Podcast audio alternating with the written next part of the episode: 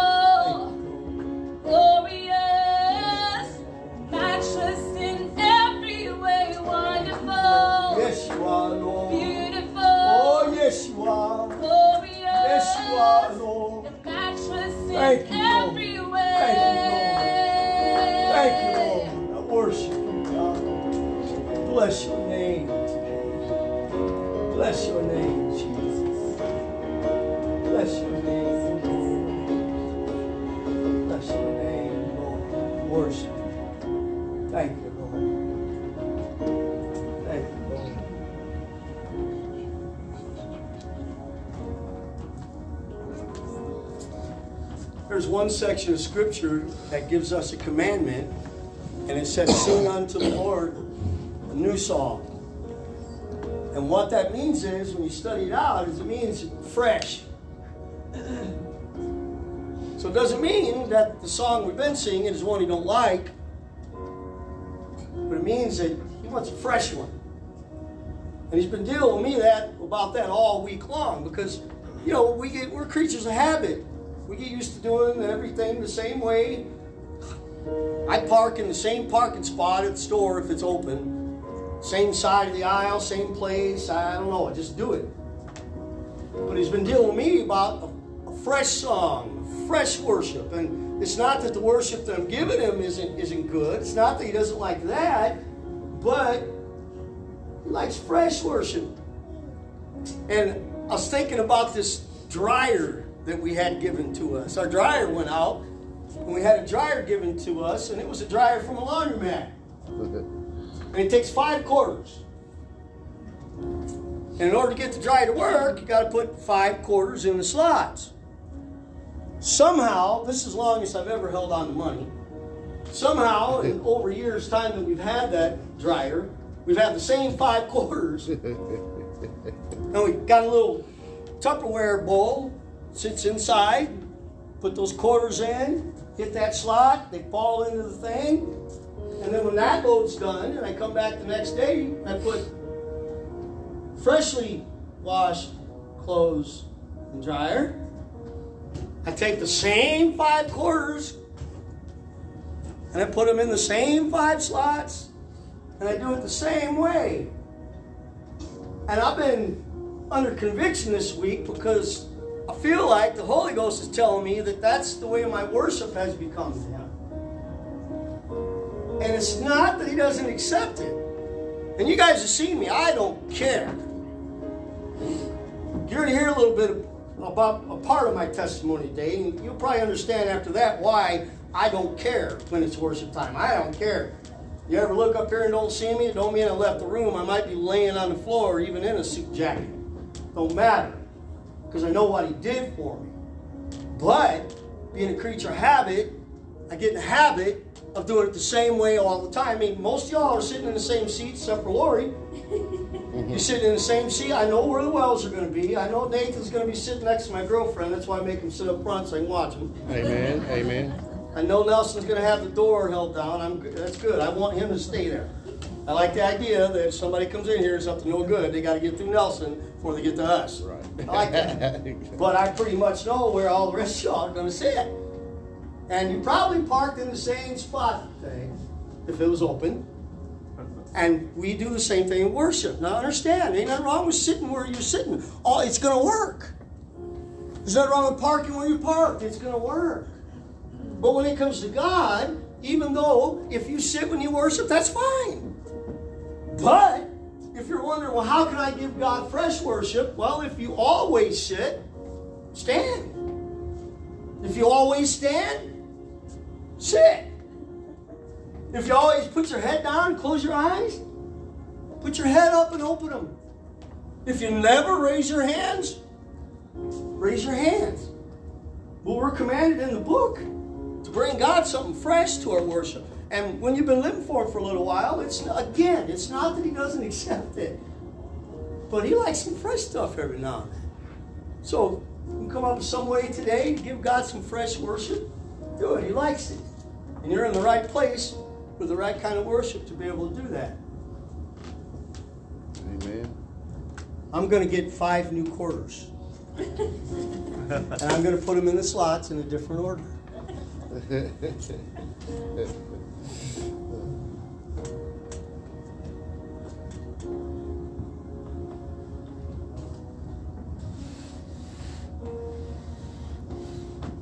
wonderful. Yes, He is. Beautiful. Yes, He is. He's glorious. Yes, you are. He's matchless in every yes, way. Are. Wonderful. Beautiful. Glorious.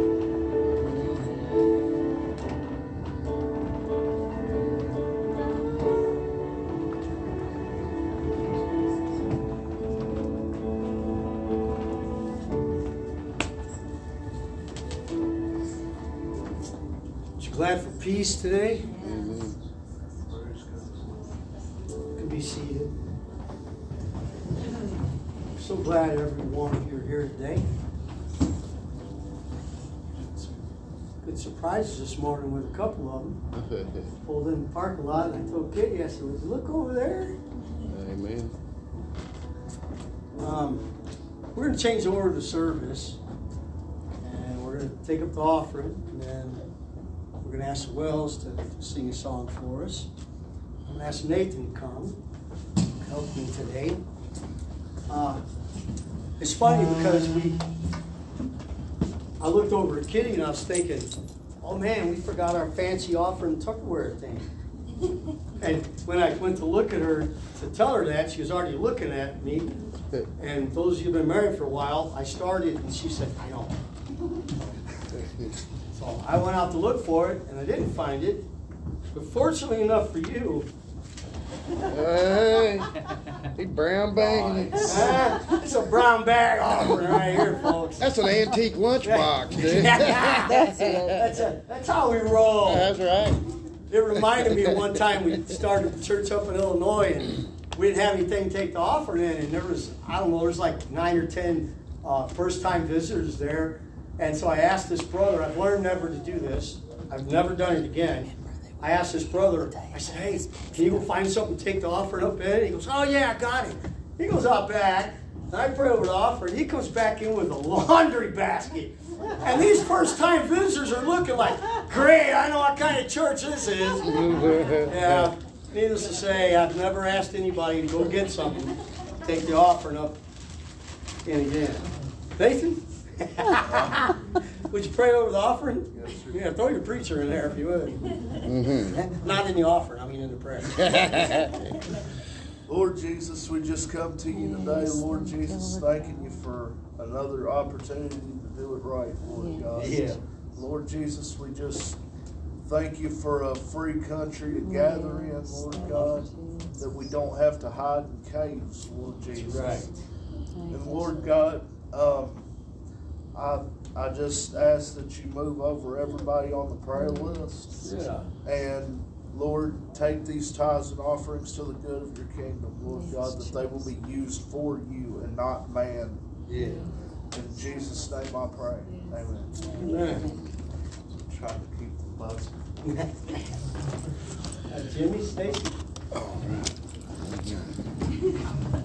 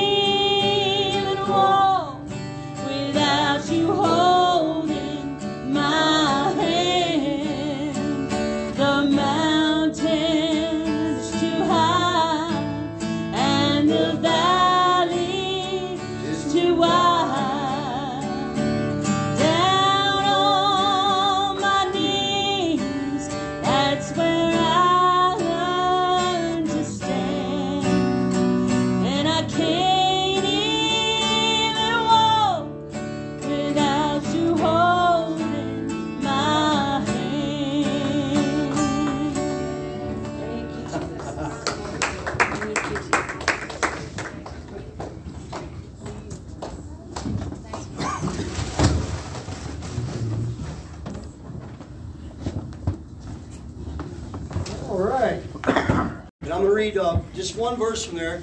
But I, I, do have one more thing that I'm going to ask all of you to pray about. Um, I want you to pray about an end time Bible study series here. Uh, haven't taught one in a long time. Actually, it's been, well, 22 years.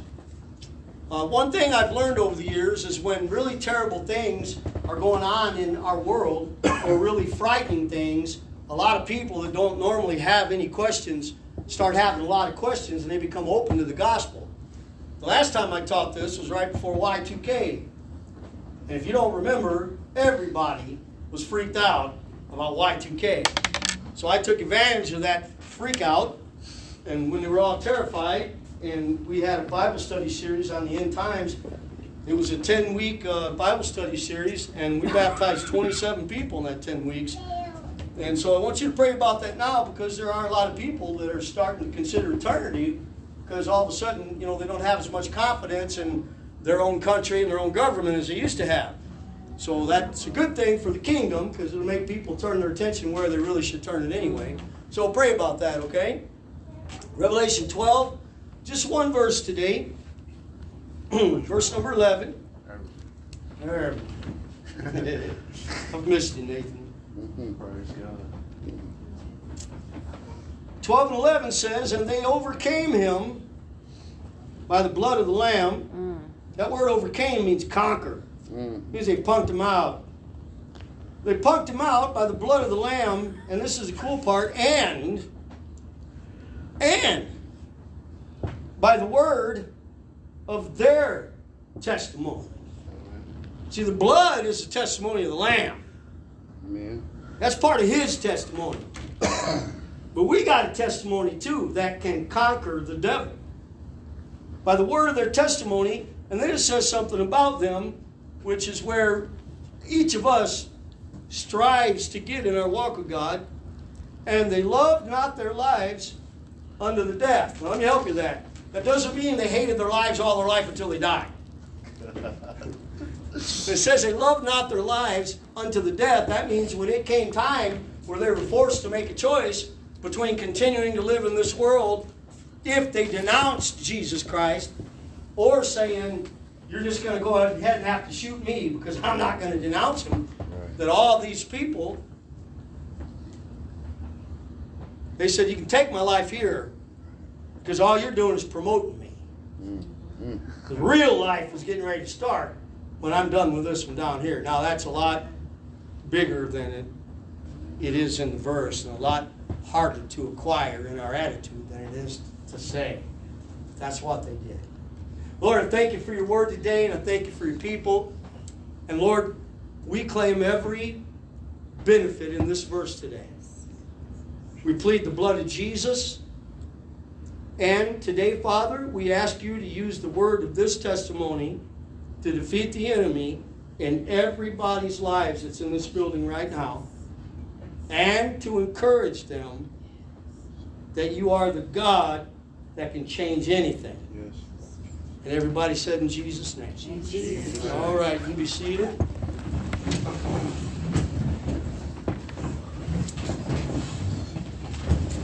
Now, the focus part of the verse today is that they overcame him by the word of their testimony, right? But the the principle, the thought that I want to share with you today is God can drop the charges. God can drop the charges. And I want to share one of my testimonies with you today. And this is gonna there's gonna be a few of you today when I share parts of this, you're gonna be like, oh well, that explains some stuff.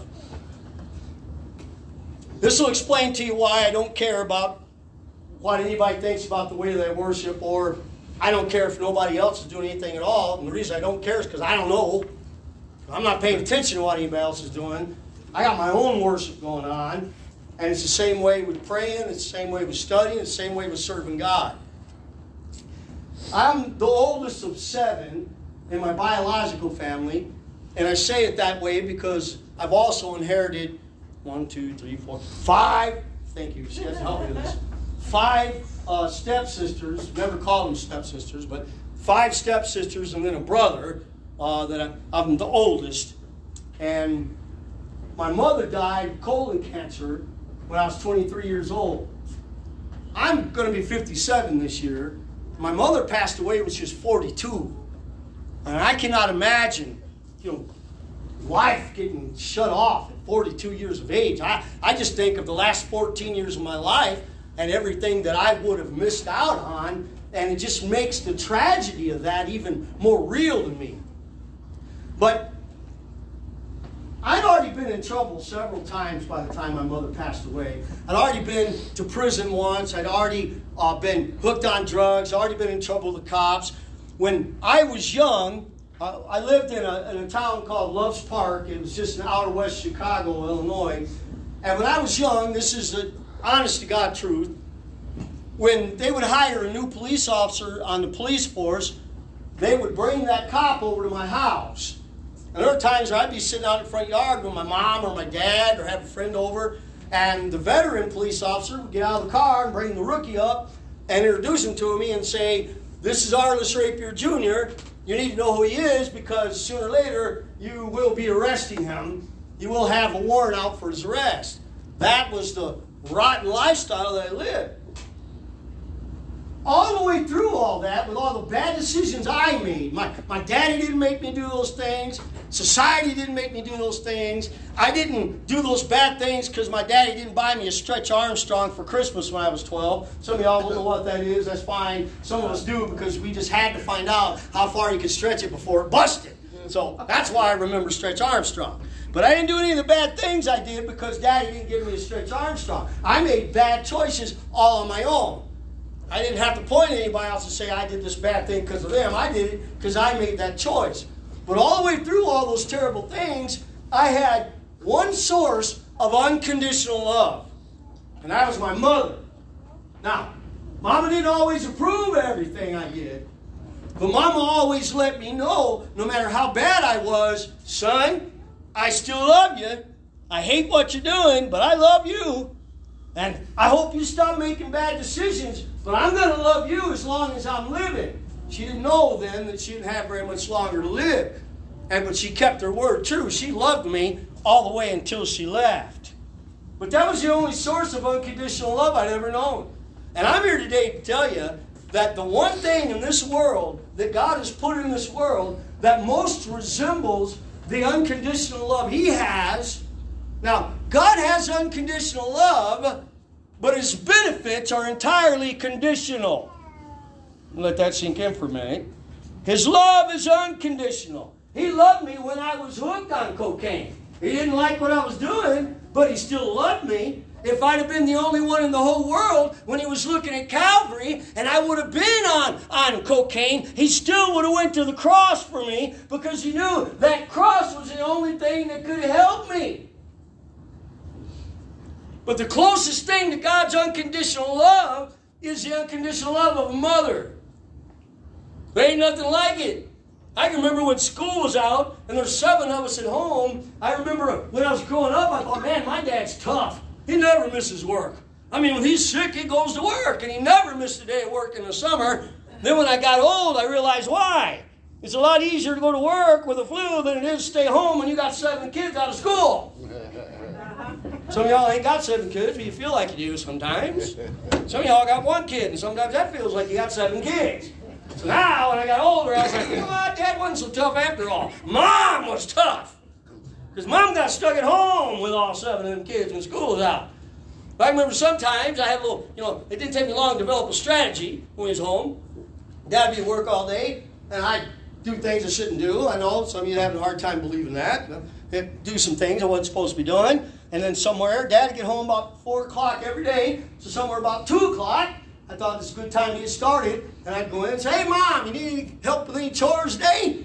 Hey, Mom, you need me to clean up the living room? Got anything you want me to vacuum? Hey, Mom, got something you need me to do? Because I just thought, you know, if I did some nice stuff for Mom in the next two hours, maybe she wouldn't tell Dad about all the bad stuff I did for all those hours before.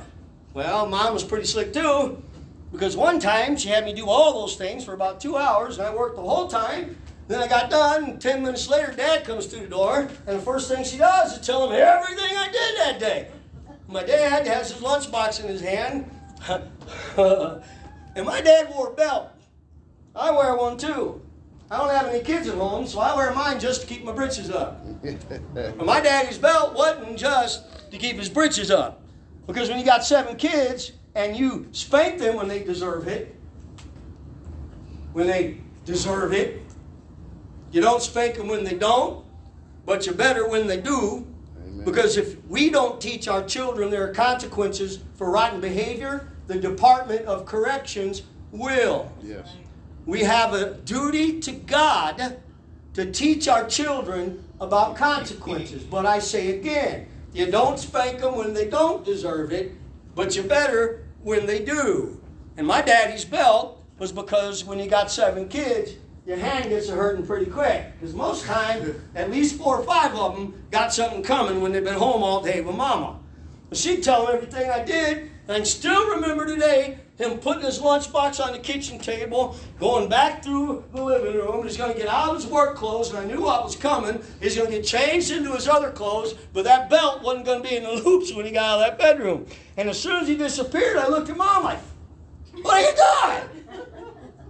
I just did. I just worked for two hours, and then my mom looks right back at me. She goes, "Go in the bedroom and put on some extra britches. Hurry!" I'm standing out of the living room like, I wouldn't have to do all that if you hadn't told on me. But that is a perfect illustration of the love of a mother. Because a mom will love you enough to every now and then let you get your licking when you deserve it. But she'll still feel bad about it, even though she knows that you deserve it. That's why most moms, you know, most moms let the dads do it. Because they love so much they can't hardly do it themselves. An unconditional love of a mother. Well, my mother died April 13th of 1989. I was still out there, man. And the only source of unconditional love that I knew anything about, I didn't know nothing about God. I didn't grow up in a house with God. I grew up in a house where there was never no swearing. I grew up in a house where I can remember alcohol in the house one time and then it was never there again. I grew up in a house where there was never my dad yelling at my mom or my mom yelling at my dad. I grew up with all those bad things outside the house. But I grew up without the best thing in the house. So the only unconditional love I knew anything about was my mother, and she was gone. We're from Harlan County, Kentucky. Anybody's ever seen Justified? It's, it's a real place, and there are real people there, and it is really bad in some spots, really dangerous in some spots. And I don't know if it is today, but back then it was a dry county. Well, I was on parole when my mother died. I called to tell my parole officer that I'm going to my mother's funeral. They're going to bury her in Kentucky. And my parole officer said, You ain't going. I said, oh, Yes, I am. Click, see you later. And we came down and we buried my mother in Harlan County, Kentucky, in one of the cemeteries there. And I went back. There was a warrant for my arrest. And after a little while, I thought, you know, I got nothing here anyway. And I left. And I knew my mother was dead. I stood at the gravesite when they put her in her in the ground, but I didn't know where else to go. I didn't. There was nothing else for me. So I went back to Harlan County, Kentucky. I was only there for a couple weeks, and then I remembered I had a friend that lived in Florida. So I left, got on a bus, went to Florida, found my friend. My friend was an alcoholic, just like I was, Mike Ames, and, and we used to get in trouble when he lived up in Illinois. I went down to Florida, my mother's dead, and I already violated parole, and we really got in a lot of trouble. And then one night, we were at this bar, and this is in 1989, mind you, before the internet. Usually about five teenagers look at me all freaked out, like, what do you mean before the internet? you mean the internet uh, before the internet? And we was at a bar there one night, and uh, I, I ran into a dude there, and I was trying to buy a quarter gram of cocaine. He said he had some. We went out to the truck, and he told me it was cocaine. I bought it from him. This is when crystal meth first came to the United States. And it was in Florida. It just started coming in, and it hadn't spread all the way across the country yet. And it was crystal meth. It wasn't cocaine. Well, later that night when the bar closed, I was singing and I thought, man, I'm going to get back in there and give me some beer. They might have closed it, but I know how to open it back up. So I tried to rob the place. I didn't know the owner of the bar lived behind the bar. So I got about halfway through that window just in time for her to come around the corner, and I just spent five hours in that place. So she looked at me, and I looked at her, and I started going, right back out of that window, and I had to leave. Cops came, so I thought, I know what I'm going to do, man. I'm going to go back home. And in my head, home was Harlan County, Kentucky. So I ran off from the bar. I got in these backwoods. I didn't know nothing about swamps in Florida. Didn't know anything about them at all. I get in these backwoods and I just start heading north. And I'm back in these backwoods. There ain't nobody out there. There's nothing out there. I'm out there for on my third day. I decided, you know what? I probably should sleep. Yeah. I'd been awake for three straight days. I had no idea that it was crystal meth. We didn't know what crystal meth was. I'd been up for three days, and the only reason I tried to go to sleep because I realized I ain't slept in three days. Probably a good idea to try. Well, I'm walking along, and I'm trying to find a good tree to lay under. I find one. I lay under the tree. I don't know how long I slept there. When I woke up, it was day again. And I'm walking for a little while. I'm still in these backwoods, and it's swamps, is what it is. And I'm walking for a little while, and all of a sudden I, I get this itch on my arm. I scratch this itch on my arm. I'm like, oh. So I go a little bit further, and it itches again. I get a little further down the road, it itches again. I scratch again. This time I look like what? And I, I look down, and I see half of a body of some kind of bug sticking on my arm. Now, I grew up in our West Chicago. I thought a tick was a nervous tick. The only tick I ever knew about was somebody used to do a lot of cocaine and he did this all the time. I had no idea there was a bug called a tick. And I had no idea it was like something off of a scary movie that it wants to get inside you like an alien. Mm. Oh, wow. I grabbed hold of that bug. I was like, what the? And I pulled that bug and I got about halfway out. It's actually up on my shoulder. I got, yeah, I got a scar there. I told our grandkids I got shot in the shoulder saving somebody, but it's a, it's, it's a scar from a tick. Pray for me. I need help. so I pull that bug and I start pulling that bug out, and he gets about a little bit of ways out, and my arm gets tired. This thing ain't coming out. And I let go, and it goes pop, like something popping in my, ah, something's popping. I grab that thing again, I pull it again, I get like this, pop, I couldn't get it out. It went pop right back my shoulder. I'm freaked out. I'm like, I know what I gotta do. I gotta do a Rambo. I gotta find me a rock or a knife or something, man. I gotta cut this thing out of here. I still didn't know what it was. All I knew was I was freaked out. Something trying to get in me. I didn't know what I was gonna do after I got in there. So I walked a little ways further, and I'm freaked out over this bug, and all of a sudden I'm like, I bet that thing fell on me when I was under that tree. Mm-hmm. And I get a little bit further, I'm like, oh no. Ah! I look and they're everywhere. Then I start pulling these things out of me. I'm thank God I was in the backwoods. There wasn't nobody out there. I start pulling these bugs out of me, and I get them all out except for this guy. I guess he's been there the longest. I, I know now they get bigger longer they're in there. And I get them all out, and I put my shirt in, and I walk about another hundred yards, and I'm like, Uh-huh. uh huh. Yeah. Yeah. I was a streaker in the backwoods looking for bugs everywhere. Yeah. It was bad. Yeah. The only bug I couldn't get out was this one. So finally, I get to a property that's got the mold. you know, the old uh, uh, wire fences you see on some properties in the country, and they're all rusted, and you can tell that that fence has long outlived whatever it's been up there to keep in. I mean, it's been there a long time. So I went up to this fence, I had a lighter on me, and I bent part of that wire out, and I took a rock, right hand of God. I took a rock, started sharpening that, getting all the rust off that wire, and then, you know, I guess I'd watch me a M*A*S*H or something on TV because I knew to cauterize it. And I took that lighter and lit the end of that wire up and got it all good red hot, and I pulled that bug out as far as I could, and I went up that thing, went like that, and next thing I know, I wake up and I'm on the ground. oh! And I get up, like, what happened? Ah! He's still there! I don't know how long I was there till I got that tick out, but that tick got out. And it left a hole in my shoulder. It's no exaggeration, like like that. So four or five days, all I got in my head is I'm going back to Kentucky. I'm going to go back. The only thing I don't do is go to the last place that I have my mama. I don't know where else to go. I know I can't go home. There ain't no unconditional love up there, and I know my mom's not in Kentucky either. But I don't know what else to do. I don't know where else to go. Today, a lot of the people that act the way they do around us in this society we're living in, it ain't that they're crazy. Some are, but it ain't that all of them are. It ain't even that all of them are filled with hate. But most of them have no idea that there really is an unconditional love Right. available to them. They don't know that. And if they have any idea of that, they've been told there's this big old list of things you got to do and all the hoops you got to go through to get to where He is anyway. And a lot of them have been told you got to get right before you can get God. They haven't learned the truth because the truth is you got to get God before you can get right. So the next time, you know, some of those people in your mind that you're looking at, it's like that just don't make no sense that they behave that way. I can't even that, that- I can't comprehend why. Most of the time, the reason why is because they don't feel like anyone can love them or anyone does. They don't love themselves, and they certainly don't know there's a God that already does. Right. Already does.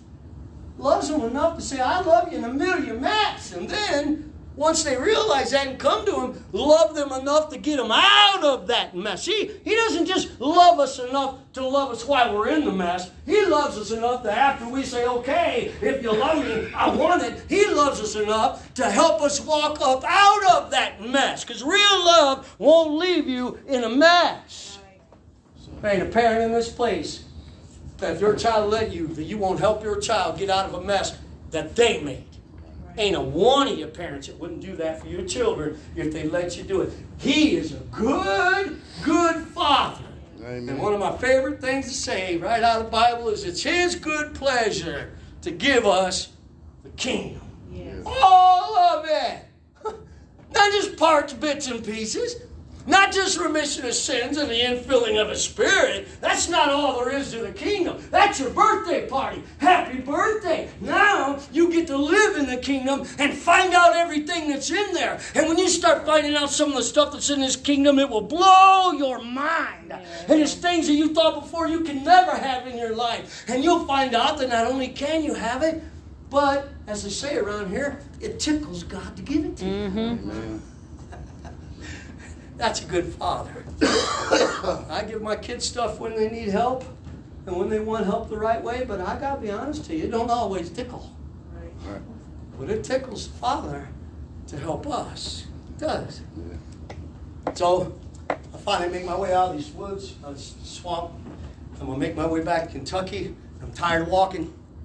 So first thing I do is find me a shopping mall. And I'm out in the parking lot. I start walking through the parking lot and I'm looking for cars that appeal to me. And when I find one that appeals to me, I look through the window, see if there's any keys in it. I finally found me one. The car didn't appeal to me, but it was free and I was tired of walking and it had keys in it. So I stole the car. And you know what? Let me stop right now. And I want to say something right now.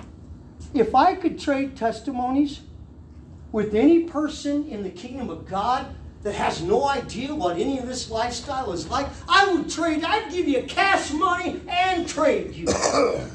I'm not glamorizing this lifestyle or these things. There's nothing glamorous about it. Sometimes you can look back and think, oh, that was wild and crazy. But when you're in it, yeah, it's wild and crazy and it's miserable. Right. Yeah. I'm afraid too many times we give testimonies in our churches, and there's people out there and young people out there to listen to them, and they think, man, I ain't got no testimony. Man, I'd like to have a testimony. And they think, oh, that's a testimony. No, that is a testimony, all right. But when you get that testimony, it takes things out of you. You pay for that testimony with some things you never get back. Yeah. I would much rather have the testimony that I've been in church all my life and don't know nothing else, or I've been at church all my life. I might not have been in it all the time I've been at it, but I've been around it, and I don't know what it is to wake up hungover. I don't know what it is to have a warrant of my arrest. So you need to understand where I'm coming from today. I'm not glamorizing nothing, and I would swap with you in a minute. Yeah. And don't fall for the lie you don't have a testimony. You kidding me? Yeah. How many people in this world can say they don't know what it is to be drunk? How many people in this world today can say they don't know what it is to wake up and, and, and realize you spent your grocery money? How many people can say today that they don't know what it is to have a warrant for their arrest? Not very many. That is a testimony. Yeah. So I take this car, I get out on the interstate. I don't know, man. I, I stole the wrong guy's car. I don't know if he didn't change his oil or what, but I, I got maybe three hours up the road and I'm heading for Kentucky and I get to Valdosta, Georgia, and I'm on the interstate and, and all of a sudden the car starts blowing blue smoke out the back and it looks like, you know, you know those trucks that go through the city spraying for mosquitoes? That's what it started looking like. And here I am. I, I got an attempted, uh, you know, attempted robbery at the bank. Uh, so I know I got that on me, and and I, I got violated parole in Illinois, and I'm in a car on the interstate blowing blue smoke for what looks like five miles down the road. You know, I can hold the sign up says "Arrest me." So I know I got to ditch this car. So I pull off the interstate in Valdosta, Georgia, and I pull into a mall, park the car, and you already know what I did. I went looking around for cars that appealed to me and then looked to see if there was keys in the car. What's funny when I tell this part of my story in other places, I usually see at least one or two people start looking to make sure they got the car keys. it's okay. Sometimes I get some other parts of my testimonies and women start pulling their purses closer. I'm in the pulpit. I don't know what they think's going to happen. so I find old Plymouth Fury. Uh, most of the youngsters probably have no idea what that is. Uh, back then, you know, they're starting to make real cars again. They're starting to make cars that have personality again, instead of like most of the things from the '90s or just a you know a bubble. Now they're making cars that on the front looks like eyeballs in the face. Some of them, and you know they actually sound. You can hear. They're not all Priuses. It's amazing. Right. So I found an old Plymouth Fury back then, and I get in that car, and this guy took care of that car. Uh, they used to be the cop car back in the day. And the reason why is because them things shoof, could fly, baby. I got out on the interstate and that car could fly. Well, I didn't have no money for gas. So I would stop at gas station right off the interstate, pull on the fire pump, pump, pump the tank full of gas, put the hose back, boom, right off the interstate without paying. You're welcome. I'm the reason that you have to use a card at the pump or go inside and pay Right. cash. I am. They didn't have that back then. I am. So I'm on the interstate, and I'm up in Georgia somewhere, and I see this hitchhiker on the interstate, and this dude's got long, crazy hair, the bandana, got a backpack on. This guy looks like Charles Manson. And I was like, brother! so I pull over, have to give this guy a ride. He's my people. so I pull over and pick this dude up, and, and his name is Jake Chamberlain. This is 1989. I still remember his name. I pick this guy up. He's going all the way up north somewhere, and he's got a bag of pot. So, hey, you don't need gas money. I got the gas covered. Don't worry about that. he's got the smoke, and I got the gas. So, we stayed in the car, and we came all the way back to Harlan County, Kentucky. Now, again, I want to point out the only reason I came back to Harlan County. See, when you say it and you hear it, it's stupid. My mom's dead. The unconditional love is gone. It's not there. Some of the things we see people do in their lives that don't make any sense to us, and the only word that comes to mind is a proper word stupid. They make stupid decisions because they're reaching in all the wrong places for something that's not there, and they don't know the thing they're looking for is here. Let me say specifically and 100% truthfully, is here. What they're looking for is in here. But until they run into somebody that has what's in here, they're never going to know that. Until they run into somebody that loves them like they are, like we're taught in there, they're never going to know that.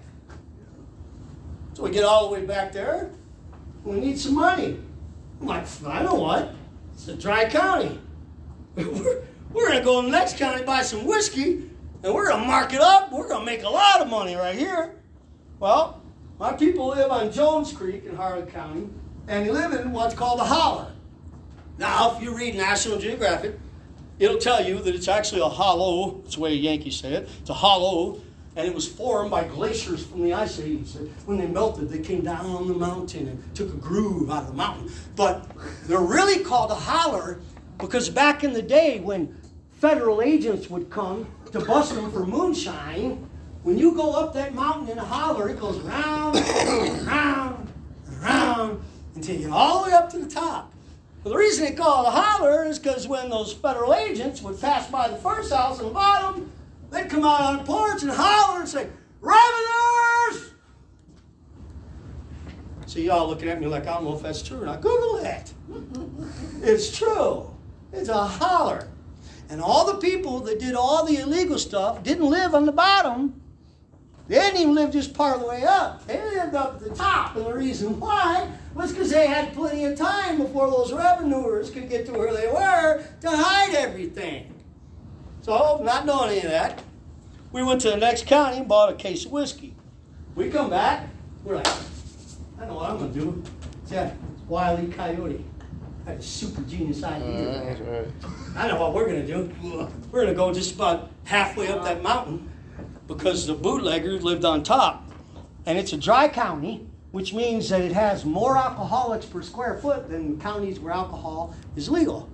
If you don't believe that's true, Google that. You'll find out. When they make something illegal, everybody's got to have it. So we parked that car on this side of the road because there wasn't no parking on this side of the No, road. they sure ain't. No, there wasn't. And we parked that car right on that side of the road, and we would catch those those people that would go to buy that whiskey. We'd catch them on their way up to the bootlegger. Hey, why go all the way to the top? Look at this. We got we got store ball right here. This ain't gonna make you go blind. This come from a store. This is legal whiskey right here. And so we sold right out of that car for two or three days. Then had to go buy another case. We come back, and I made the tactical error when I parked on that side of the road of facing my car up the mountain.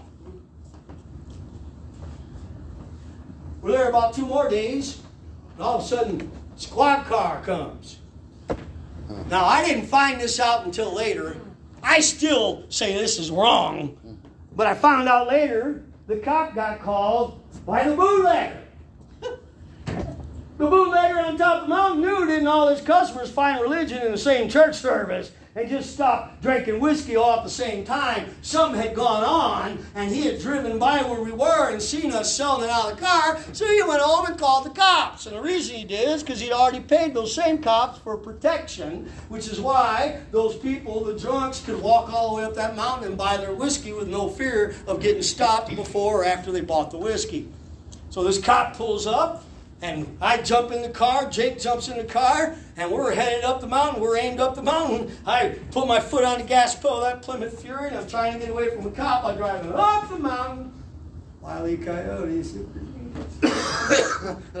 and we go around this curve right by Verda Baptist Church, actually, go right across this wooden bridge, and there's a part of a turnoff that goes like this and around the house. I didn't know it come to the end. I just knew that that went all the way up. And we were far enough ahead of the cop where I thought, we'll take this left and he'll never find us. Well, I took that left, and I come right around that curve, and all there is around that curve is the side of the mountain and a house right here. Who puts a house?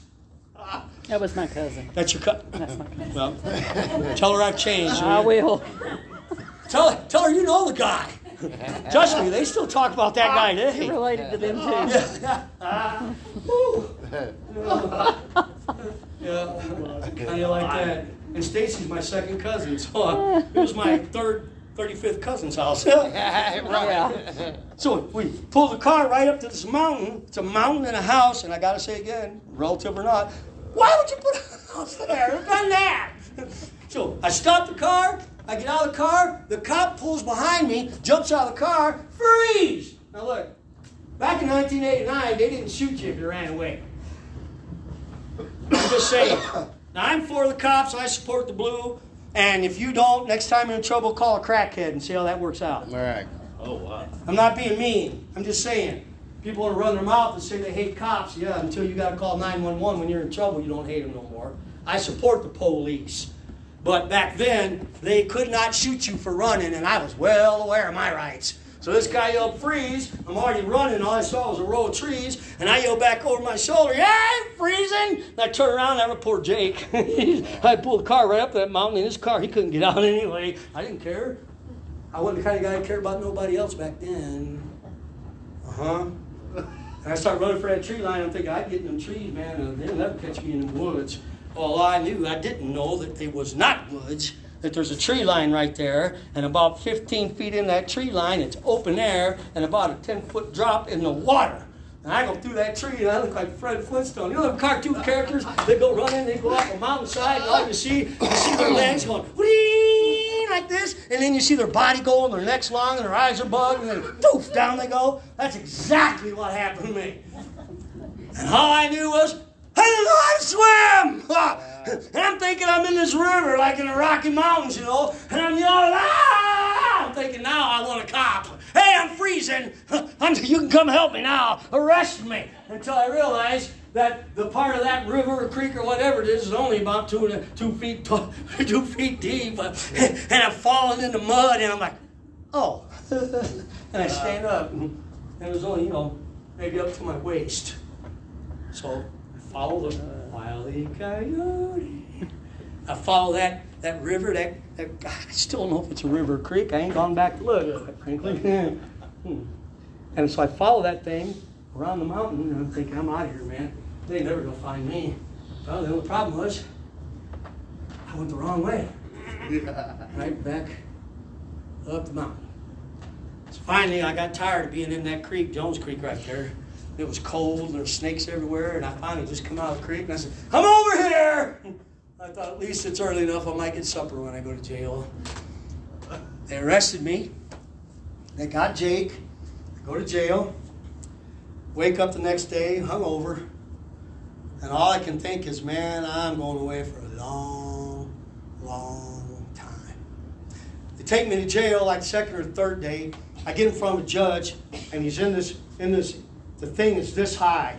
You know, to me it felt like I'm looking up like this, but he was up there, and they take me in front of this guy, and he's reading the papers. He shuffles his paper back and forth. He looked down at me, and shuffled his paper, and looked down, and he wouldn't say nothing. And then finally, I said, "Well," and he looked down at me, and he said, "You don't talk in my courtroom unless I tell you to, boy." Now, see, up where I'm from, you call another man boy, and you're saying, uh, "Are you going to do something?" Because those fighting words. It ain't like down here, you know, they're the boys or they're my boys and all that. That's an insult up there. So when he said that to me, I, I, he was being mean, but I thought he was insulting me. So finally, he read off my charges to me, and he said, uh, "He said, boy, you're wanted in Illinois. You got violation of parole. That's at least three years." And he said, and there was a gun in the car, so we have possession of a firearm by a convicted felon. And I'm thinking, I have no gun. I found out it was Jake that had the gun. Then he said, Florida wants you for attempted robbery and grand theft auto. Georgia wants you for Grand Theft Auto. And he said, No. And the first time he smiled. It's the only time he ever smiled. Anytime I went in front of him in court, and he said, Georgia's got a chain gang. Grinned at me real big. About like me. Hmm. Grinned at me real big. And then he said, And we've got you for possession of a. I had to write all this down, it's not charges. Possession of a stolen vehicle, possession of alcohol in a dry county, bootlegging, possession of firearm by a felon, and drug possession. I thought, he said he was out. There he is. He had a gun and he really had pot left and he was lying about all of it. He said, Illinois, you're going to do at least 10 years in each one of these states. You're going to do at least 10 years in every state. And I'm sitting there thinking, that's about right. And that'll be good if that's all I get. And he wasn't talking about you get a 10 year sentence and you serve a year and a half and you get to go home with a bracelet on your ankle. Come on, 10 years. And I'm standing there thinking, I deserve it. That's what I did. I've earned this.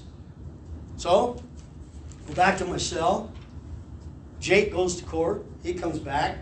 And all these people in this cell block are people that are in jail and going to go to prison. And the way this cell block is set up, it's a room just square like this. Come in the other door. For, it's not open like that. but that's the door on the other end. On this end, there'll be a spigot on the wall, and that's your shower. And there ain't no curtain, there ain't no walls. You got a spigot on there, and that's your shower. And then on this wall, there'd be a door right here, and there'd be two uh, metal slabs that are bolted into the wall, and that's for each one of the two inmates to share. It's uh, four feet by eight. It's eight feet long, and you can take your arms like this and touch both sides, even as short as I am.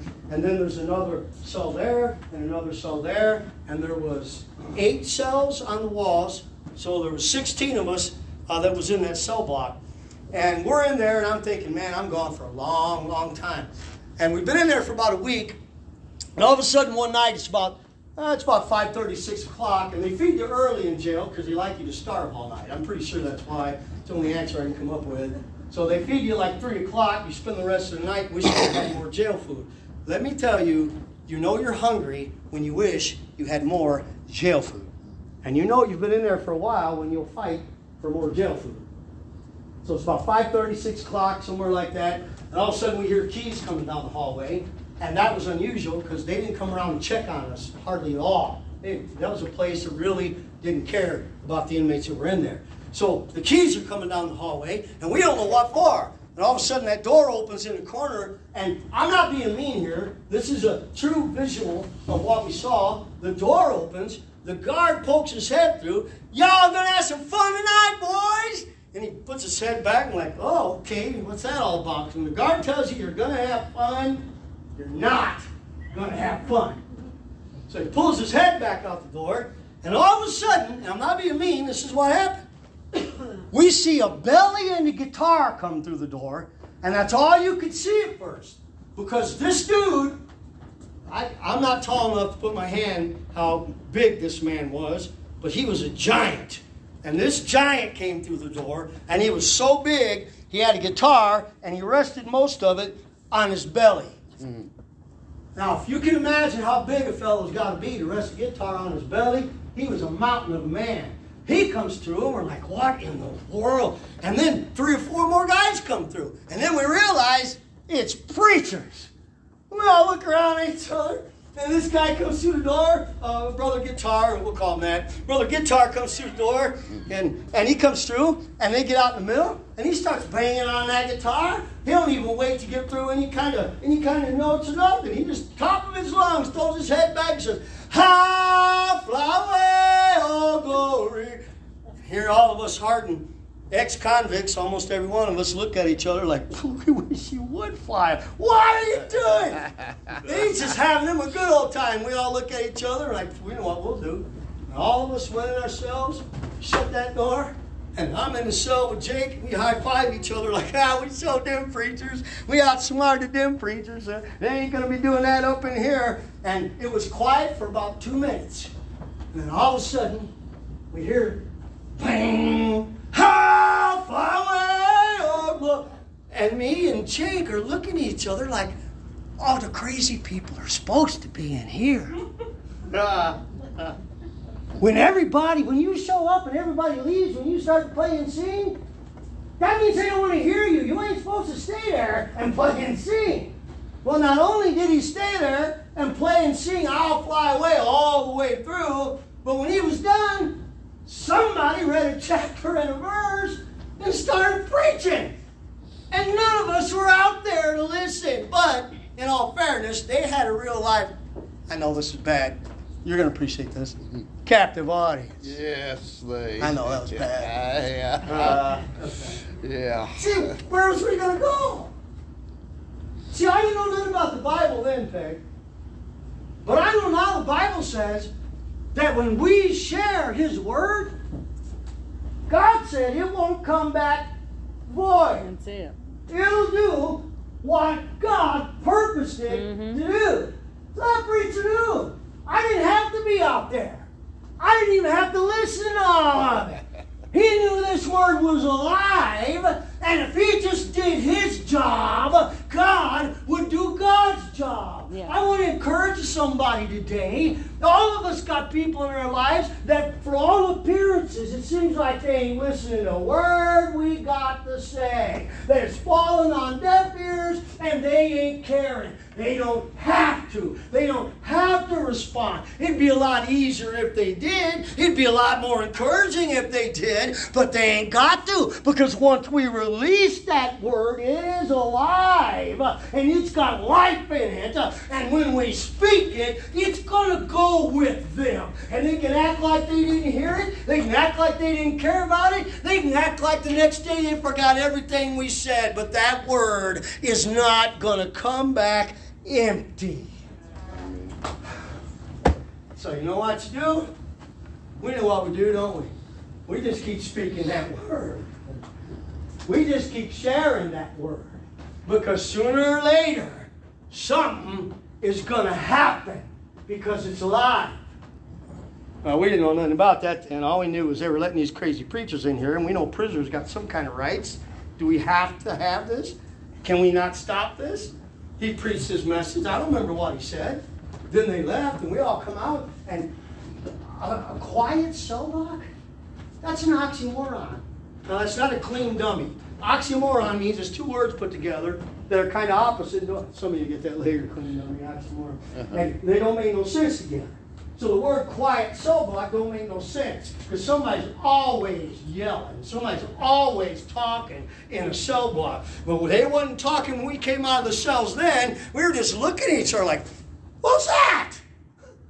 What, what was that? A few days go by, forgot all about it. Next Thursday, I still remember the day. Next Thursday, come along, keys come down the hallway, and everyone was looking like, oh no. No, no, no, no, no, no, no, no. Man, I hope some of us get shipped off tonight. Just don't let it be them preachers. And door opens, head pops in, you boys gonna have fun tonight. I hated that jailer back then. the head goes by, in comes the belly and the guitar, gets about eight steps in, plants both his feet. Ha! It's the only song the man knew. Either that or he knew much how much we hated hearing him sing it because that's all he ever sang. Uh. And they did the whole thing again. We went back in the cell, and now we ain't high fiving because we're not sure these crazy guys are going to stop. We're in the cell for a minute. It's quiet. He finished his whole song this time. I don't know if he had to be encouraged by one of his buddies who was with him. Hey, do the whole song this time. But he did every song, the whole song, every verse. And then, quiet a minute, preacher starts preaching again. Don't remember what he said. He gets done. Dude does an altar call. Like, who are you talking to? Do you really think I'm gonna open this jail cell and come out there and say, Yes, preacher, would you please pray for me? See, that's who I was then. You understand? This disrespectful tone I just used right now, that's the man I was back then. And that's the way I saw all that. Like, your I'll fly away ain't going to help me. I've been an addict for the last 10 years of my life. Seeing an I'll fly away ain't going to do nothing for me, preacher. And your Bible stories can't help me. They can't change what's in here. Because, see, I've been around some preachers before. I've been to some vacation Bible schools, and I've had people say, Oh, look, this God is so powerful that He keeps the sun just far enough away so it don't fry us, but it ain't too far so we don't freeze. He's so awesome. He knows when a sparrow dies and falls to the earth. He's that powerful that he spoke all this into existence. And then when those preachers get done, they say, Now, if you want this God in your life, raise your hand. And I was a kid, I thought, Who in the world would want that in your life? I'll take some of that. And then the preacher goes, Now we're going to pray, but don't worry when you don't feel a thing. You just got to believe He's showing up. Mm. I'm like nine years old. I'm like, now wait a minute. You just spent an hour telling me he's so powerful, he keeps the sun where it's supposed to be. He spent an hour telling me he's so powerful, he could say a word and stuff just go, boom, there it is. And now you're going to tell me when he comes in my little bitty nine year old heart, I ain't even going to know he's there? I never come up front for those prayers because even as a kid, I wanted a God I knew was there. Yeah. So this preacher, I'm like, none of that gonna help me. I, I done had that God, and I don't want none of that God. I need to change, and I know I can't change myself. So a couple days go by, and now I've been court. Go back in front of the judge. I'm, I'm getting there. I'm almost there. I promise. I'm getting there. Uh, get to the court, and the judge looks down and he says, "Boy, we ain't paying one more dime we have to to keep your carcass in, in Kentucky Department of Corrections. We're dropping our charges. And I was like, oh yeah. And I did it too. I was like, 10 years gone, baby. I ain't gonna be, you know, real old man when I get out now. And he looks down and goes, don't be happy though. Illinois still wants you. Florida still wants you. Georgia still wants you. You know what he said already. And they got a chain gang. I went back to my cell. I got 30 years. Like, well, 30 years, okay, all right. Well, before the next Thursday night come along, we devised a plan, Travis. See, there were several wily coyotes in that cell block. We were gifted. Gifted. Gifted. It wasn't our fault we got arrested. We were gifted. We decided this time, Nathan, when them preachers showed up, no brother I'll fly away shows up, we were all going to stay right out there, sitting on them. It's a picnic table, basically, is what they are. An iron picnic table with a uh, the bench on each side. And thought, we'll stay out there. Let them preach till they get laryngitis. Know, when they get done, and they do their little come up and get this God you'll never feel thing, and we all sit there. Next week they won't come back. That's what we'll do. So Thursday night comes, keys come down the hallway. You boy, yeah, okay, beat it. Brother guitar comes through the door, plants his feet. Half he did, I promise he did. And then, when every one of them sees that we're not going nowhere, the preacher that had been preaching starts to the brother, I'll fly away. Hey, that's good, brother, that's good, that's good. Next week, next week. He was so excited that there was actually somebody to preach to that he could see. He, made Brother I'll Fly Away stop on the first verse. He's going to have to sing that somewhere else. I got some real people out here I can preach to. Now, I don't know what the man said. I never could tell you what the man said. But all I know was when he started out, we're sitting on the, the bench like this, with our feet up on the thing, and we're just looking at him. All of us roughnecks, all of us jail tattoos everywhere, just eyeballing them, man. And all I know, I don't know how much longer later it was, but the next thing I know, I'm on the floor. It's cement. See, I started that a long time ago. I got my face on the floor, and I'm blowing bubbles. I'm torn to pieces. I'm sobbing. I'm bawling like a baby, and I'm my face is in this pile that I've been crying in. So I really even got no idea how long I've been crying on that concrete floor. But when I finally came back to myself, all I could think of when these preachers leave, these other guys are going to kill me. Because you know we'd seen plenty of jailhouse religion, and we've seen plenty of what happens to people that get jailhouse religion when the rest of the cell block don't. So I finished blubbering, snotting, and before I lift my head, I learned for the first time that you actually feel better after doing that. Hmm. Like, I never felt better after doing that before. And I lift my head, and I'm thinking, I'm going to die tonight. They're going to beat me to a pulp. I'm going to die tonight. And I get on my knees, and I open my eyes, and I look, and everybody in that cell block is down on their knees mm. with their face on the concrete, crying just like I was, except for Jake Chamberlain.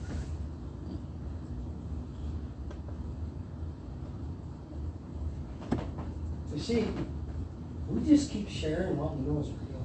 That's all our job is. Sometimes, when you love somebody, it's hard to not to want to see the harvest right away because you know how awesome their life's going to be after they get it. And that's all you want for them. That's all you've ever wanted because you know how awesome it is because you got it. So you want that for them too because you know when they get it, they're going to be like, why did you make me wait so long? This is awesome.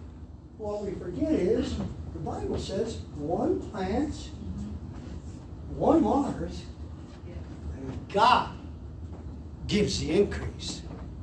So see, you're there and you shared what you know is real, and you can tell by their eyes that they know it's real too. But you want to see a harvest, and who doesn't? But we might be the planter.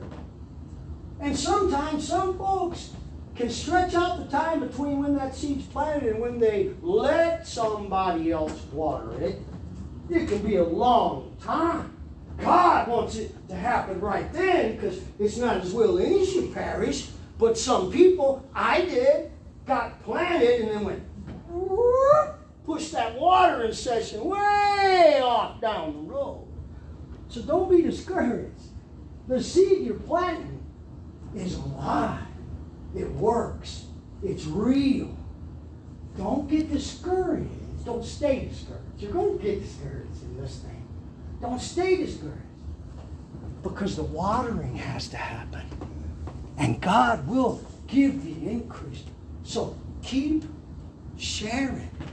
And you know, if you've already planted a seed and you come back later, might you not also be the waterer? You put a seed in the ground right away and just take that jug and it's got a gallon of water in it and just hold that thing over top that seed. You're going to wash that seed right out of the ground and somewhere else in the yard. And it's going to sit on top of the dirt, and the sun's going to come out, like Jesus said, and fry it, and it's never going to be a harvest. Right. So when you plant that seed, no matter how they receive it, walk away from there saying, Jesus, I'm a co laborer in this harvest process, and I've planted. So, Lord, I don't care who waters. It don't have to be me. You can let somebody I don't even know come and water.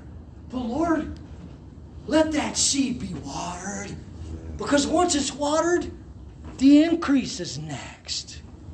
So keep doing the job, and you will see a harvest if that person allows God to do it. So we're all on the floor. We lift our heads. The whole cell block of hardened criminals except Jake Chamberlain. That's why it don't bother me when I preach somewhere. There can be 15 people that act like they're not listening to the word I got to say. When I make eye contact with You'd be surprised what people do when you're in the pulpit and you're looking out there. Some of them do that. But I don't know if you've noticed or not, it don't faze me. I know what my job is. And anybody that works that hard to act like you ain't getting me, preacher. kind of lying. Kind of telling on themselves. Because if wasn't nothing happening, they wouldn't be putting all that effort to make it look like wasn't nothing happening. So our job is to share that living word. So there's always a Jake Chamberlain. There usually is. Don't let it faze you. This word is alive. So they pray with us. First time I ever heard anybody speak a language they didn't understand. I didn't understand. Freaked me out. I didn't know what it was, but I didn't know what anything was. Isn't it amazing how many people say something's wrong and you know good and well they don't know what anything is? By God, I've never read the Bible, but that right there is wrong. Oh, hold on. hold on. You know, you wouldn't give your car to somebody who don't know how to work on one. Some of us have. We didn't know it when we did it because guess what they said? I can work on it. They worked on it. We found out they couldn't work on it. That's why some people are their Bible opinions. My great, great, great, great, great, great, great. You don't even know who it was. And form all your beliefs on somebody who's been dead for 953 years. Huh? You can't get discouraged. This thing is alive. So they pray for us. They all leave. And we're all like, whoa, this is real. And the first thing goes through your mind, if this is real, I'm in trouble. Well, God's real. I'm in trouble. I know how bad I am. We got to do something here. We got to fix this. So these preachers kept coming back, and they handed out Bibles. Look, we didn't know what verses was in the Bible.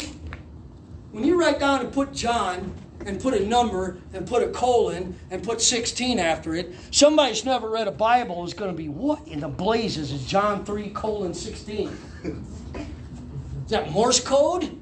What is that, John 3 16? Uh. we take things for granted. We didn't know what anything was, but we didn't know that that works in your favor. It's a whole lot easier to learn something right the first time and learn it right from the book than it is to have to relearn something because what you've been taught ain't in the book or it's in only one place in the book and there's something opposite of that in 55 places. It's a lot easier when you don't know nothing and you got a book and you got plenty of time to read it. and we started reading the Bible. All of us did except for Jake Chamberlain. Started reading the Bible. We learned about fasting in jail. That's why I said I, I was so proud to eat, and I know how hard it is to fast in jail. That food's terrible, but hunger is terribler. When you can put that tray back through the slot in jail because you're fasting, that's a fast counts with God. So we learned about fasting. And we started, fa- everybody in here just about knows there's two things I'm going to do to you if I get a chance. I'm going to baptize you and I'm going to teach you about fasting if you don't learn nothing else from me. And that's because I've learned the power in both of them. And we started fasting in there. Wednesday, we sent that tray back through, and that guard's like, Oh, what y'all doing? A hunger strike? It ain't going to work. We don't care if you're starving here. Like, no, this ain't no hunger strike. We're fasting today. What? We're fasting today. We started fasting together. And then there's only one thing to do. Well, the major thing you do in jail is watch TV. Have television up high in the corner, and we watch TV all day. And when you're in a men's cell block, you try to watch shows you got mostly girls on them, because guess what? You ain't seeing none nowhere else. So we'd watch all the shows that people watch now and pretend Jesus wouldn't have a problem with it. It always gets quiet when I say that. Ah. We'd watch all those shows because we didn't get to see no girls. Well, when we started reading some of these red words, and we started we read that verse that says, "When you look on a woman to lust after her, you've already committed adultery." In your heart. It's like, whoa. Okay, I'm trying to get right with God. We started watching different shows, and there was some nights we'd have to say nothing but nasty stuff on. Did I say that out loud? I did, didn't I? So we started shutting the TV off, stopped watching nasty stuff. And guess what? What none of us asking God to get us out of jail. Go back to court again, stand in front of the judge, and I've been telling God already, Lord, I know you got something for me to do. I know there's something for me to do. So they drop charges in Kentucky. I'll do whatever you want me to do. I'll try to minister, tell people about you when they get in Illinois prison. I'll try to tell them in the Georgia prison in chain gang. I'll try to tell them in the Florida prison. I get called back to the judge. He looks down at me and says, Boy, Illinois called. They dropped all your charges. They don't want to pay your extradition fees. See, when they haul, a trans haul, haul a convict across state lines, you got to pay the state that you're going across. You got to pay them an extradition fee. That's insurance in case the guy escapes for damages. True story. Google it. They said they don't want to pay to extradite you, so they dropped their charges. So I go back to the jail. I'm thinking, okay, God must want me to minister in the prisons in Florida, and He must want me to minister on that chain gang that judge keeps telling me about in Georgia. So I come back a week later. He calls me back to court again. He looks down at me and he said, Florida's dropped all your charges. He said, I don't know what's going on. And then he says, and I knew what was coming. Don't get happy. Georgia still wants you. And I'm like, I know, I know. And they got a chain gang. He took a lot of pleasure out of that. He said, You're going to have some hard time to serve. I said, It's all right, Your Honor. And that judge could even tell that by now the man standing in front of him was behaving a whole lot different than the one that stood in front of him on the first day was, because now I wasn't belligerent anymore. Now I was out enough to say, I'm going to get what I deserve. I can't complain about it, be mad at somebody else about it. I did this to me. Well, I go back, I tell everybody what's going on, and we all have prayer in the middle of the cell block. And we're all thanking God that, well, my ministry must obviously be in Georgia on a chain gang. We're thanking God. I don't know anybody ever thank God for to a chain gang before, but we all did. The 68th day that I'd been in jail, I get called to court. The judge looks down at me. His whole face is red, and he's mad. madder than usual. And he looks down at me and he says, Boy, I've never seen anything like this in my courtroom before, and I can't tell you why. But Georgia just called, and they've dropped the charges. And it took a minute for that to sink in. Because when we started, I had 40 years. I should still, if I got what I deserved, would still be in prison in one of those four states and would not be getting out until 2029. 40 years. And he says they've dropped all the charges, and I'm still trying to, to wrap my brain around that I'm not going to prison anywhere. And then he says, But you better be out of my city and out of my county tonight. I said, Yes, sir. Now, if you pay attention real good on this, I'll let you go home. say, Brother Arlis, that's a really good, powerful story for you. I'm glad God did that for you, Arlis. That's really cool. And there's some of you now that have loved ones that, that got court dates coming, and I'm aware of that. And you've been praying and asking God to have mercy, and I'm aware of that. God's aware of that too. So for you, now you know when I tell you that God can do anything, I know that God can do anything. But the reason this applies to everybody today is because you need to know that God can drop the charges against you. You say, wait, hold up, dude. I, I ain't bootlegged. I ain't, I ain't, I ain't. No, okay. You may never spit on the sidewalk. You may never jaywalk. You may be that person that finds something outside of in a parking lot in a store and walks it all the way back in. you may be a good person. But when you were born into this species, when you were born into this human race, you were born into a species that has sin already. We're not accountable for those sins until we understand what they are. That's why I got no problems when people ask me questions, tell them the truth. You don't baptize babies in the Bible. Baby don't know what sin is. You can't get rid of sin until you repent of it. You can't find a verse that don't first say, repent. Baby can't repent wouldn't know what to repent of if it could. Every one of us are born into a life that sooner or later we're going to become aware of the fact that there is sin in this life that I was born into, and somewhere along the way I picked up a few myself. But God can drop the charges that are against you. Now, see, God hasn't dropped the charges if you've not acknowledged those charges. It's kind of like being in jail and having somebody put up your bail money and then not getting out. There ain't anybody ever been in jail, had the jailer come down and say, Hey, your mama put up the bail money, and have them say, Oh, no, I just, said it's okay. I know they made my bond. I'm just going to live like I've been living. Uh-uh. uh You get bonded out of jail. Hold up. Hey, you can have my cookies. You can have my coffee. Hey, I'm out. And then they take you into this room, and you know what you do when you get in that room? You, I like this part. You take off your jail clothes. Look, you ever see anybody out on the street and they still got their jail outfit on? They didn't bond out.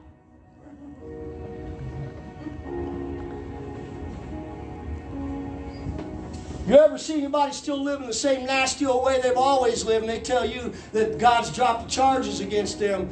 God ain't dropped no charges, they ain't been bonded out. Because when you come to God and you invite God into your life, God's going to help you change some things that you've been wanting to change all along anyway. You're going to get out of them jail clothes. And you're going to put your free clothes on. See, man, I've been in church for a long time now, you big goober. I've been coming to this place and listening to you preach for a year. And you know, talk to me about God can drop the charges against me. What are you talking about? I done had that day. We need to have that day. What do they say? Every day, all day. I read that somewhere. Because we can do some things along the way without even intending to, to pick up some more charges. We can't. Be hateful, bite somebody's head off for no reason. Charges. If we don't go back, and apologize, charges. Mean attitude, rotten spirit, charges. Looking at that dumb phone for hours on end, got 500 hours on Facebook and read the Bible for 30 seconds on the same phone. I'm done. Facebook.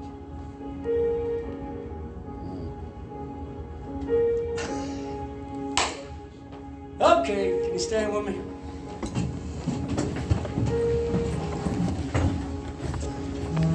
so here's what I'm going to ask.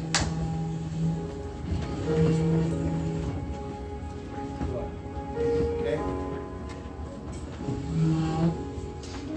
Here's what I'm going to ask. You're going some seed along the way, and you've gotten discouraged well, that's the seed planting business. It gets discouraging. But the trick is learning how not to stay discouraged. You need to talk to God. Just let God know, Lord, I'm just going to keep planting. Lord, I'm just going to keep watering. I'm just going to keep doing what I do, and I'm not going to get a bad attitude over it. And I'm not going to look at that person I've been trying to reach for you and just get to the place where I'm like, well, they just don't want it and not talk to him anymore either. Or you're here today and you ain't ever asked God. Never come to God and say, Lord, will you drop the charges against me? I'm sorry. And I know you can. I need you to drop the charges. If you're here today when you got baptized, you were under that water so long there was bubbles. When you pray, you sound like an Indian gas station. You know, somewhere along the line, you picked up some stuff. And you need God today to drop some charges. Maybe you've been away from a little while. That's as far as I'm going. Because I have a covenant with God that when I share His Word, I don't spend 20 minutes trying to get lucky and guess whatever it is somebody might be feeling. That's not my job. God has talked to you today. And you want to talk back, I'm going to ask you to come to the front this morning. And talk to God.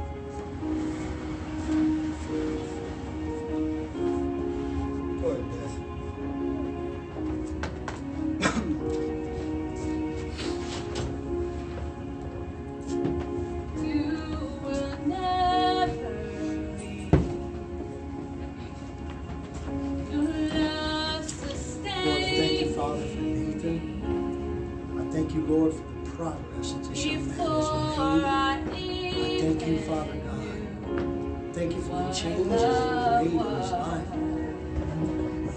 Lord, Nathan has shared his testimony, how much you changed him, Father. and I thank you, Lord, that you dropped those charges when he went under that water in the name of Jesus. And he came out of that water, none of those charges were against him anymore. He'd been set free, know this is a new day. And Nathan's got some stuff that he wants to be free.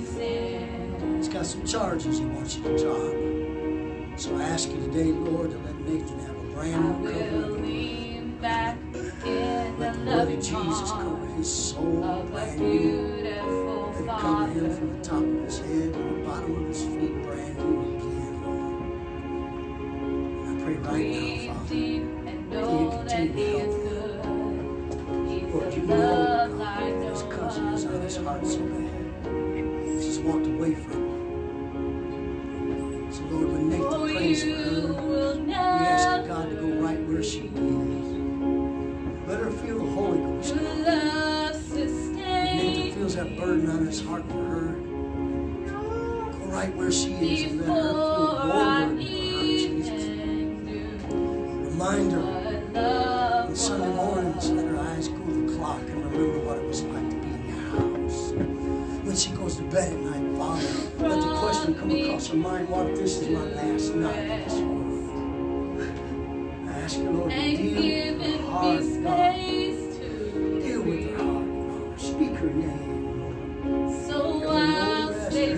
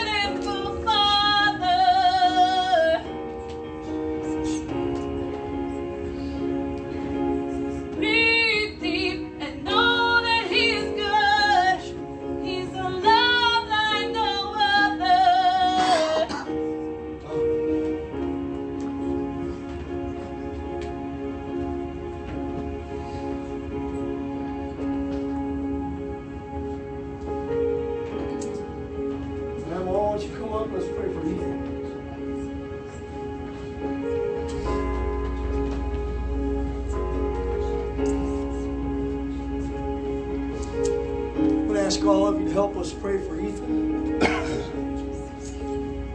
We're just going to ask God to go right where He is right now. How's that? Yes. Lord, I thank you, Father, for this grandmother's love for her grandson. I thank you, Lord, that she lives faithfulness, that she lives unconditional love for that boy. I plead the blood of Jesus over him right now, and I ask you, Father, to visit him even right now. Ask you to let him feel peace right now in the middle of a place that's nothing but chaos and turmoil, Father. I ask you, Lord, when he fasts, Father, Lord, to receive that fast, God. I ask you today, Lord, when he prays to hear him, when he opens that Bible, Father, talk to him out of that book, Lord. Now, thank you, Lord. I ask you, mighty God, to fill that young man with the Holy Ghost, God. Right in that jail, Lord. Fill him with the Holy Ghost, Father. Today we ask you to open the door to that jail. Open it, Father, like you did Paul and Silas. We're asking you to open it so we can go in, Father. So we can bring this truth right where they are. And I pray right now for my sister's husband. I ask you, Lord, to touch his body. I ask you, Lord, to give him a healing in his heart and also in his body, Father. Lord, you would touch him, God. You would take away headaches, Father. You would take that tumor away, God, and you would give this man a miracle in his body. Thank you, Lord. Honor my sister's love for you, God. Honor her faithfulness, Lord. Thank you, Father. Thank you, Lord. Thank you, Lord.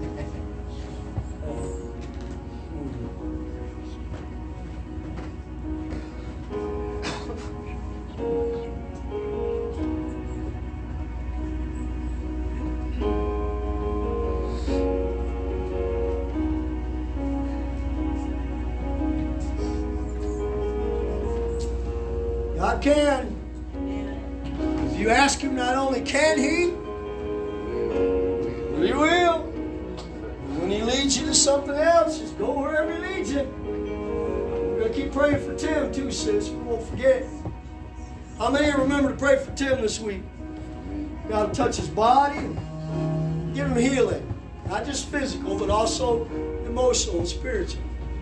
And we got one more thing to do before we go. It's not spiritual law. It kind of is. When you get as old as Lori is, birthdays kind of make you consider eternity. But it's Lori's birthday today. So why don't you help me? Oh, we're to do better than that. Happy birthday to you. Happy birthday to you. Happy birthday, dear Lori. Happy birthday to you.